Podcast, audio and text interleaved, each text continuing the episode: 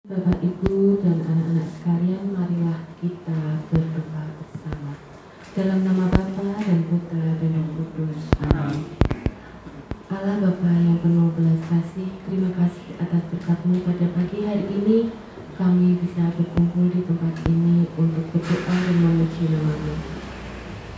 Bapa, berkatilah kami supaya hari ini kami bisa melaksanakan semua tugas-tugas kami dengan baik dan kami bisa melaksanakan seturut dengan kehendakmu. Amin. Marilah kita mendengarkan bacaan Injil hari ini dari Injil Markus bab 3 ayat 22 sampai 31. Pada suatu hari datanglah ahli-ahli Taurat dari Yerusalem dan berkata kepada Yesus, Ia kerasukan Bezebul. Ada juga yang berkata, dengan kuasa penghulu setan, ia mengusir setan. Maka Yesus memanggil mereka lalu berkata kepada mereka dalam perumpamaan. Bagaimana iblis dapat mengusir iblis? Kalau suatu kerajaan terpecah-pecah, kerajaan itu tidak dapat bertahan. Dan jika suatu rumah tangga terpecah-pecah, rumah tangga itu tidak dapat bertahan. Demikianlah juga kalau iblis berontak melawan dirinya sendiri. Kalau terbagi-bagi, ia tidak dapat bertahan, malahan sudah tamat riwayatnya.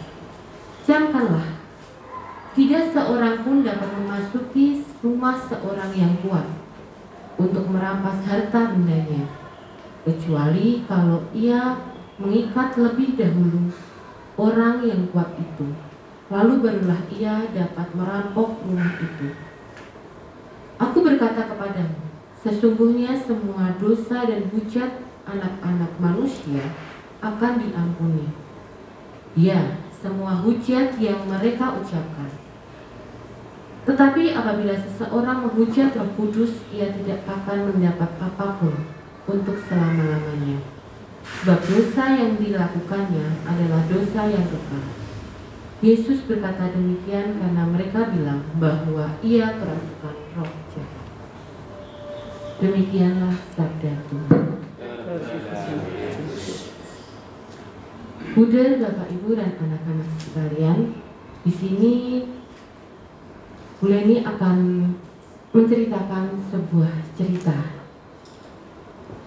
Di Munilan banyak dijumpai para pedagang yang menjual beberapa jenis sapu Salah satunya ada sapu lidi.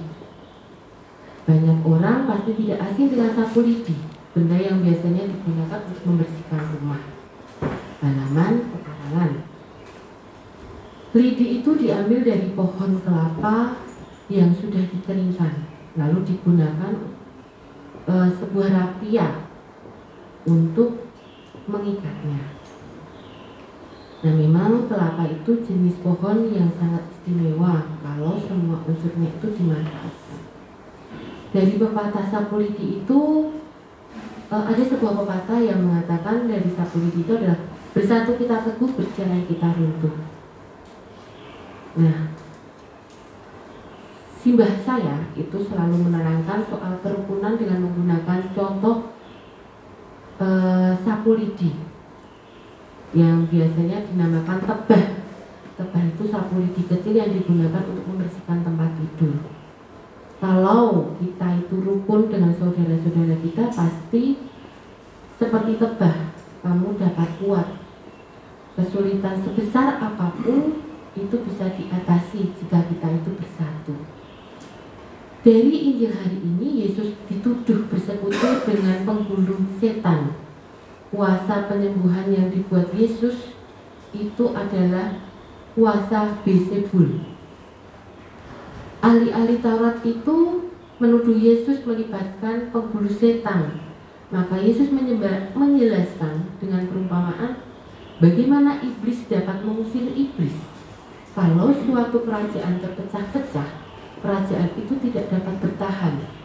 Dan jika suatu rumah tangga terpecah-pecah, juga rumah tangga itu juga tidak akan bertahan. Demikian juga kalau iblis itu memberontak melawan dirinya sendiri, kalau ia terbagi-bagi, ia tidak akan bisa bertahan. maka mudah disalahkan. Nah, kuasa Yesus itu datang dari Allah karena ia adalah putra Allah. Kalau kita percaya bahwa Yesus itu ada, berarti kita juga sudah menerima Allah dan Roh Kudus. Allah Tritunggal yang Maha Kudus. Kalau kita menerima Tritunggal Maha Kudus, berarti tidak mungkinlah kita menghujat Roh Kudus. Nah, sebaliknya kalau kita tidak bersatu dan menjauh dari kasih Yesus, kita akan hancur berantakan. Maka dari sini Bu Leni berpesan kepada anak-anak semua, bersatulah kita di dalam keluarga, dalam lingkungan, dalam komunitas kita, dalam paroki dan juga dalam masyarakat. Kalau kita menanam benih tidak rukun, berselisihan, percecokan, itu tandanya kita jauh dari kasih Yesus. Kita tidak dikuasai oleh roh Yesus Kristus. Maka bersatulah.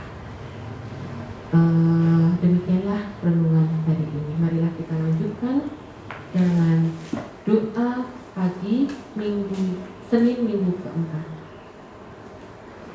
Allah Bapa yang Maha Kuasa, kami bersyukur kepadamu karena Engkau telah menganugerahkan kepada kami segala sesuatu yang kami butuhkan. Engkau telah menganugerahkan kepada kami hari baru yang membawa semangat baru bagi hidup kami. Semoga kami dapat mengisi hari ini dengan kegiatan yang positif bagi perkembangan diri kami demi masa depan kami. Bimbinglah dan kuasailah hati dan budi kami agar kami selalu hidup sesuai dengan kehendakmu. Demi Kristus Yesus, Tuhan kami. Amin.